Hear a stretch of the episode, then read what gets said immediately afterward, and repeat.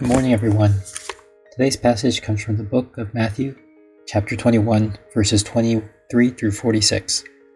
Let's read this together. Jesus entered the temple courts, and while he was teaching, the chief priests and the elders of the people came to him.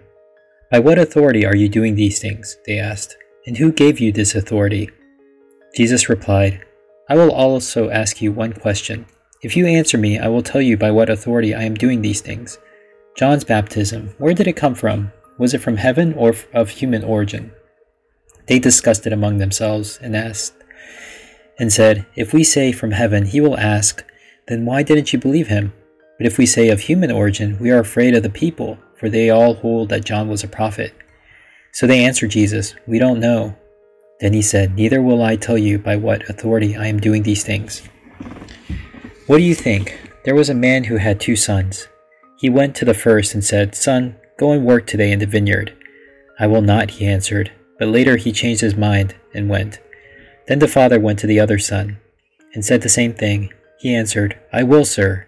But he did not go. Which of the two did what his father wanted? The first, they answered.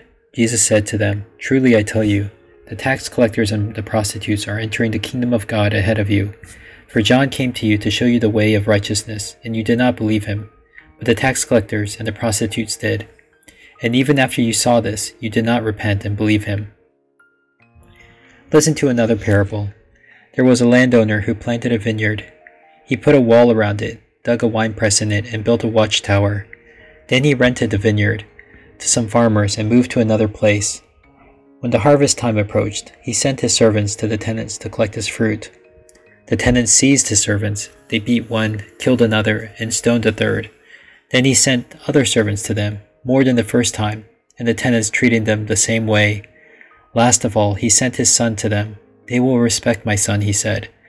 But when the tenants saw the son, they said to each other, This is the heir. Come, let's kill him and take his inheritance. So they took him and threw him out of the vineyard and killed him. Therefore, when the owner of the vineyard comes, what will he do to those tenants? He will bring those wretches to a wretched end, they replied. And he will rent their vineyard to other tenants, who will give him his share of the crop at harvest time.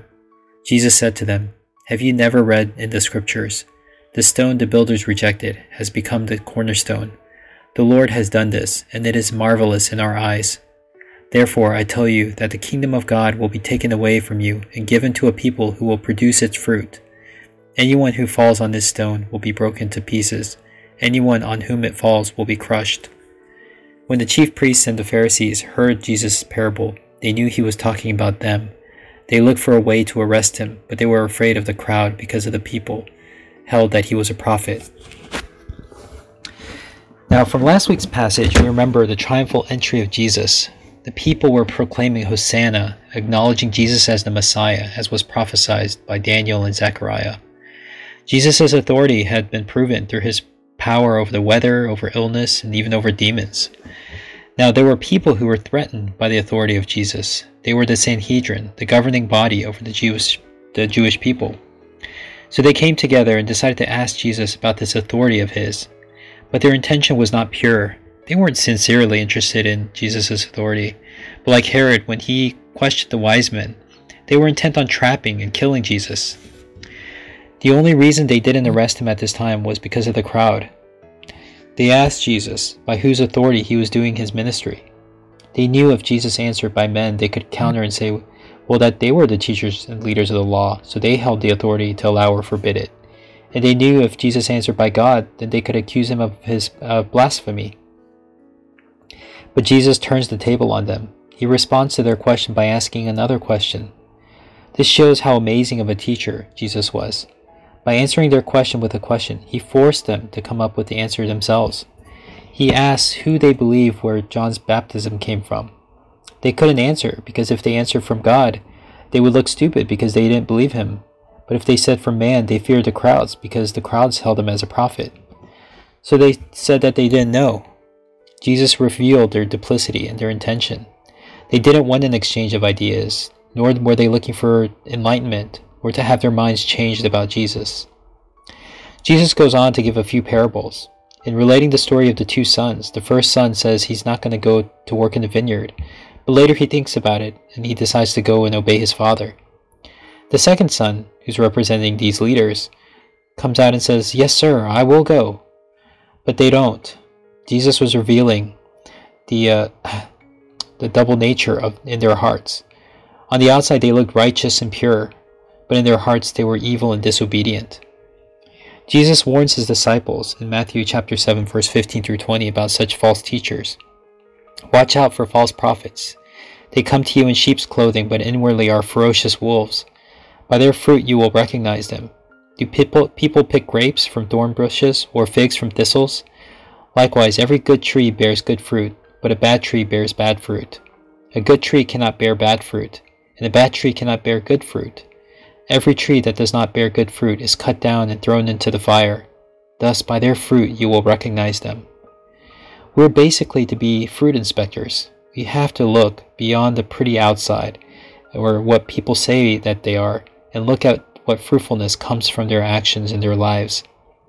We've all heard eloquent speakers and charismatic leaders before, but at the end of the day, God will be seated in the seat of judgment, looking at not our physical bodies, but at our faithfulness. Brothers and sisters, if God looked into your life today, what would He see? Would He see a life of genuine obedience and fruitfulness? Or would He see a veneer or advertisement of fruitfulness, but nothing beyond that, a barren tree with no fruit?